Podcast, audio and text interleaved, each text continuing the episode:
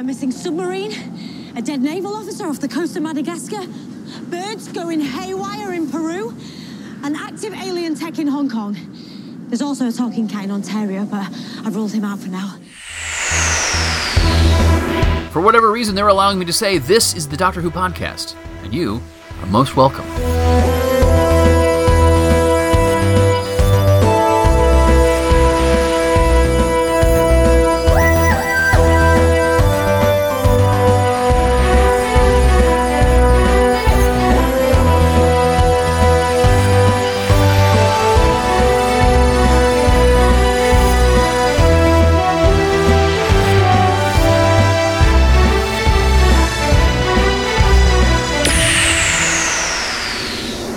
Welcome to another Doctor Who podcast, episode 306. And joining me this evening, once again, it's Ian. Good evening. Good evening, good evening, good evening. So, we've just watched Doctor Who, haven't we? Yes, literally about 15 minutes ago. We're back with uh, yet another one of our, what I like to call our hot takes on Doctor Who, fresh off the press, to coin a phrase.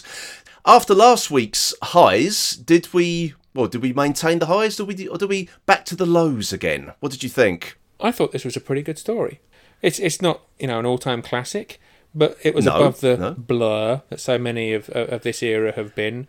Like it or love it, last week was a big deal. It O- was. Obviously this week, I mean, unless they'd carried on the plot, this wasn't going to compete on the same territory, and I thought it was a good solid story. Okay, I got a, a slightly different take on that, in, in the fact that I was um, occasionally I was reaching for my phone, which to me is, is a bad sign. Didn't really hold my attention, and I think what, what didn't help matters either. I had a, a rather fidgety, um, my sort of seven year old son sitting next to me who kept uh, uh, proclaiming throughout this this one is boring, Daddy. So Oh dear. One thing that did get my son sit up and take notice is when the Praxeus virus destroyed its host. Um, he, he found that rather upsetting. He, he was clinging onto my arm. Uh, So that was very nearly a scurrying behind the sofa moment for him. I thought the atmosphere was pretty scary throughout. There, there was a tension running through the whole story, which I was quite pleased to see. It, it's not tension in the way that old classic Ho- Who used to do, but I think in a modern era, it was pretty good actually. I, th- I thought they ratcheted up. I mean, certainly for the first 10, 15 minutes, you don't know what's going on, you don't know how all these things relate to one another, neither do the characters. But there was a clear air of menace, there was a clear air of mystery, there were some quite horrific things going on. I, I thought they, they built the scene up pretty pretty well actually.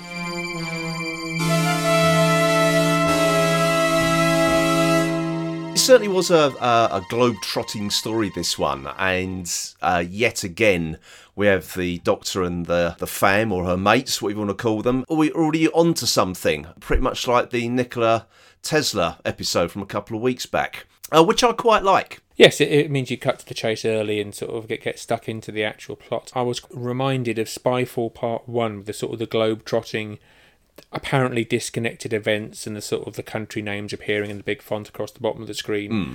For a little while, I was almost wondering, is this going to be a continuation of, of that story? But it wasn't. It was just that they're using similar sort of storytelling techniques to get across what they want to say. Yeah, I mean, I did quite enjoy that. I mean, uh, yet again, it's another eco message story, which I'm I'm not against at all. I think now and again we need to be reminded, but I don't think it was quite as sledgehammer over the head as it was um, a few weeks back with the threat of global warming. It was a bit more subtle, I felt this time round, Yeah, it, it- wasn't whacking around the head with a dead fish the way uh, Orphan 52, or a dead crow even. or a dead crow, indeed. Yes, which the way Orphan fifty was it fifty two? I've forgotten 55, already. Orphan 55. There we go. Yes, it, it, wasn't it wasn't as heavy handed as that, but the, I, I I thought that the message did kind of plop a little bit out of nowhere, and then they talked about it an awful lot.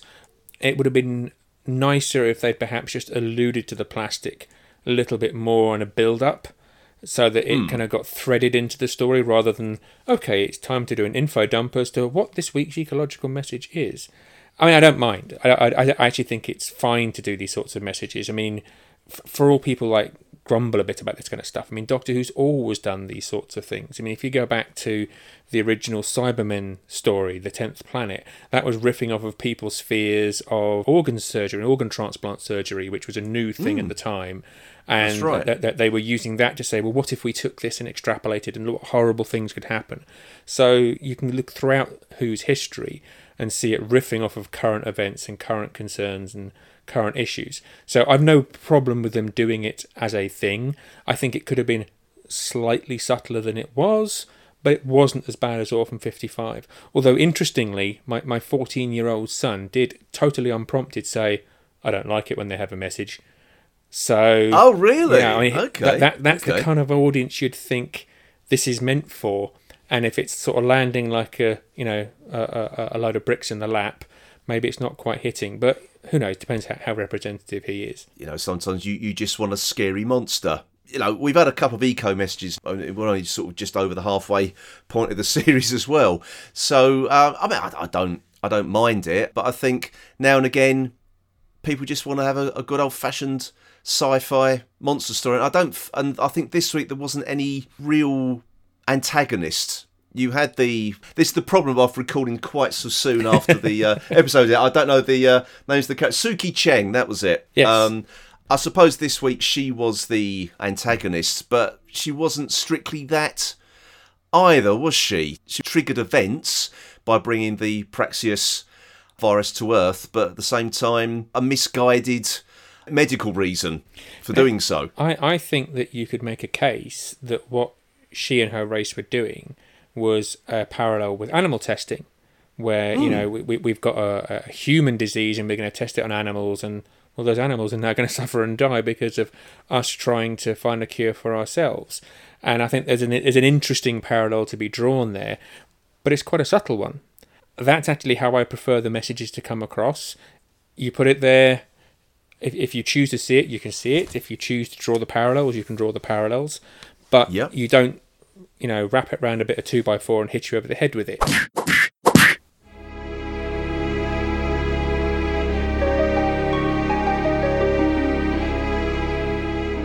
That seems to be a bit of a, a Chibnall trope, really. Is to have the the voiceover at the beginning of the of the story, and uh, this week's was no different. Really, I know that this was written in conjunction with Pete McTighe. Yeah, I, I'm not a big fan of the the voiceover to introduce a story or an episode. I can't say it particularly bugged me or that I particularly noticed. I did notice the the voiceover at the end, which I thought was a little bit. I thought that was a little bit leaden.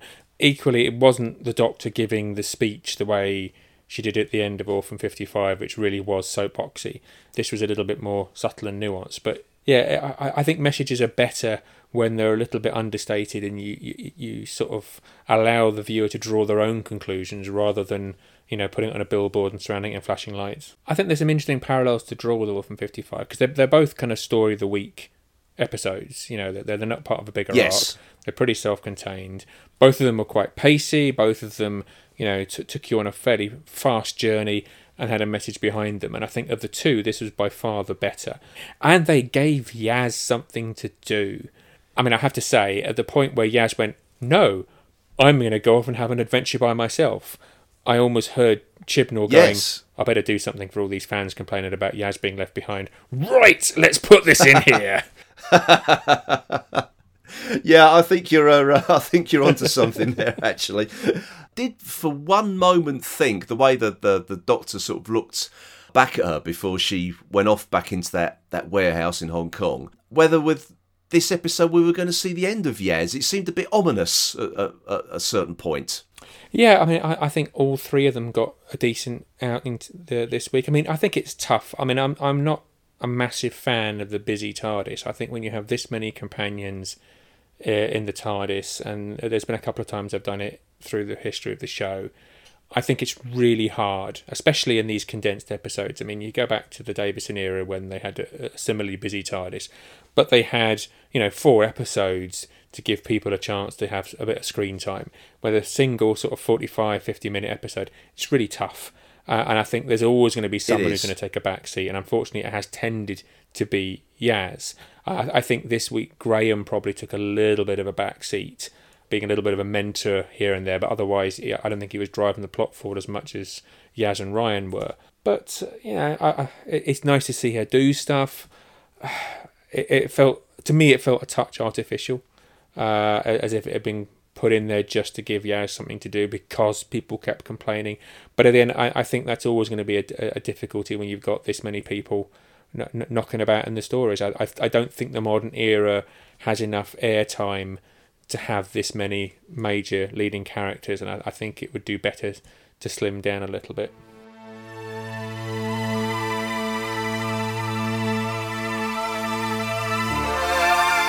Now, one of the rumours about this story uh, was the apparently this was meant to um, feature the Sea Devils at, at one point, ball accounts.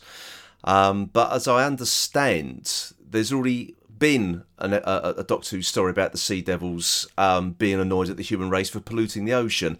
Um, now, is that a big finish or a, a or a, Virgin of New Adventures story? Or, or... I, I say I haven't heard the rumor. I mean, the Sea Devils and the Silurians generally were, always a little bit sort of, what have you done to our planet? Mm, I, I, I, can't yes. remember this particular plot line having come up before. Um, struggling to see how you would have fit them into the story. I'm, I'm, I'm wondering how much truth there is to that rumor, or if it is true, it must have been quite early on in in the the, the, the, the writing. It's very hard to see how you could see someone, you know, coming up a, a, physical force at the bottom of the ocean coming up with a Myrka to, to, to and fit that into this story. you had to bring up the Myrka. will they ever live it down all the time we're here? No, I don't think they will. Well, you, you, could you could probably do a halfway respectable Myrka with with modern special effects now. You could do, or or just a tin of green paint and some foam rubber. I, I think that the virus idea was decent. I thought it was well realised. I thought it was quite horrific and scary in a way that we like our Doctor Who to be horrific and scary, and, and see, seeing yes. that sort of effect cre- creep over their skin, which w- was derivative of many a sci-fi film, but so has it always been. Um, my, my wife did make one comment: Why was the virus spending so much time going after the plastic, the microplastics in the human bloodstream, when the entire planet is full of plastic? Why was it not eating the you know the rubber seals around the doors and the bits in the computers and everything everything is made of plastic.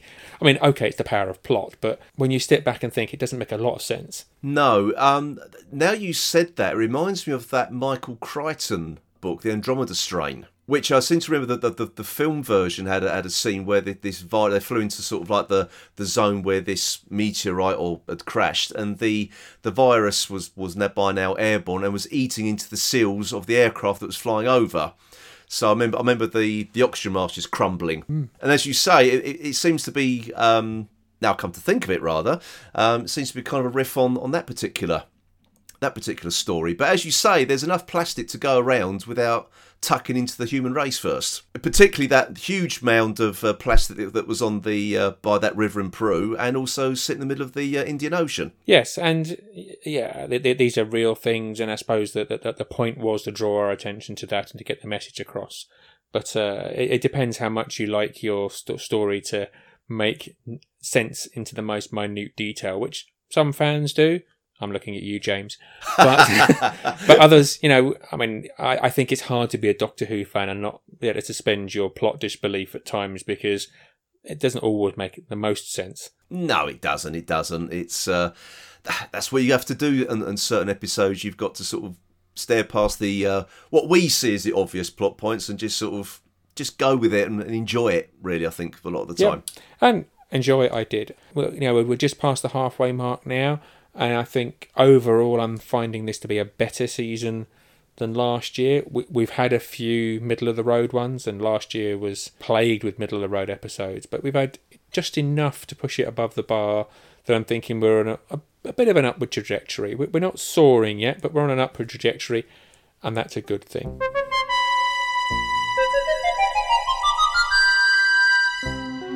Okay, well, that was this week's episode, but what about last week's? Here is Drew talking about Fugitive of the Judoon. Howdy, folks, it's Drew with another week late review. By the time you listen to this, my current favorite TV show will have done something incredible. That's right, after four masterful seasons, Michael Schur's The Good Place had its season finale this week. And I loved it.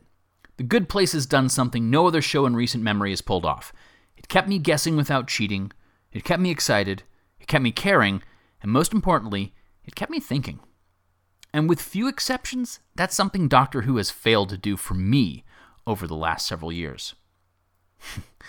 well, my little chilly babies, that all changed with Fugitive of the Judoon. It broke me. I mean, it broke me and I loved it. I've consumed enough media to be able to track where a story is headed, but I did not see that coming. And to be honest, I don't even know what that was. Now, as a fan of the classic series, I am guilty of that all too common reflex of looking to the past to explain the present. So, when Ruth and the Doctor went to a lighthouse, I expected to see Rutans. Which, in my defense, would have explained the biocamouflage, but you know what? Never mind. This week, I'm less interested in reviewing the episode and more interested in reviewing fandom's reaction to it. Now, I tempered my response something fierce to Orphan 55, but the intensity I felt over that script is nothing to what I'm seeing from fans online. But whether those reactions are positive or negative, it seems universal that Chibnall has done something that may very well change Doctor Who forever. Last week, Ian and James went over a lot of possible explanations for the origin of Jo Martin's Doctor. Alternate timelines, parallel dimensions, pre Hartnell regenerations, 6B regenerations. Even Whittaker's Doctor being the one out of sync with time is something I've seen online, and Chibnall, bless his nerdy little heart, may have left clues in the first five stories of this season and even throughout Series 11 that could be used to explain any and all of these. And maybe, just maybe, all the evidence that's being bandied about might not be clues at all. The point is, I feel like fandom is engaging with the show in a way it hasn't in a while. There's excitement again, along with a lot of trepidation. So, what's my theory? Well, my theory is I don't have a theory. Honestly, any of the kooky theories Ian and James came up with are equally viable. Okay, well, not equally viable, but I sort of hope Chibnall has come up with something that we haven't even thought up yet. What's important to me is that Doctor Who has my interest peaked again. I hope the rest of the series and the series finale is tackled with as much energy and daring as last week's episode. I'm back on board. I'm along for the ride Destination Unknown. So, to paraphrase a spoiler free quote from the Good Place finale, for me, the true joy is in the mystery. That's all for now. Tune in next week when I review this week's episode. Thank you, Drew, your timey-wimey week behind reviews. And I think that's probably getting towards the end of what we're going to say about Praxeus this week. What I can say is that we're planning midweek this week to put out our feed, our long-trailed feedback episode, which will be looking at your messages you've sent to us about episodes one through five of the current season. Uh, before we review next week's episodes next weekend. So you've got lots and lots of Doctor Who podcast on the horizon plenty to look forward to. Plenty to look forward to. So, of course, if you want to get in touch with us, you can email us at feedback at the doctor podcast.com. You can also contact us on Twitter at the DR Who podcast. And of course, we've got our Facebook group, the Doctor Who podcast. Fabulous. Well, thank you very much, Phil. It's been enjoyable as ever to discuss the, the latest comings and goings in the Doctor Who universe. I look forward to the next one. Yes, same here, same here. I don't know who's up next week, but next week's episode that I believe is called Can You Hear Me? Ooh. Ooh. Ian, thank you very much. We'll see you next time, everybody. Bye bye. Bye bye.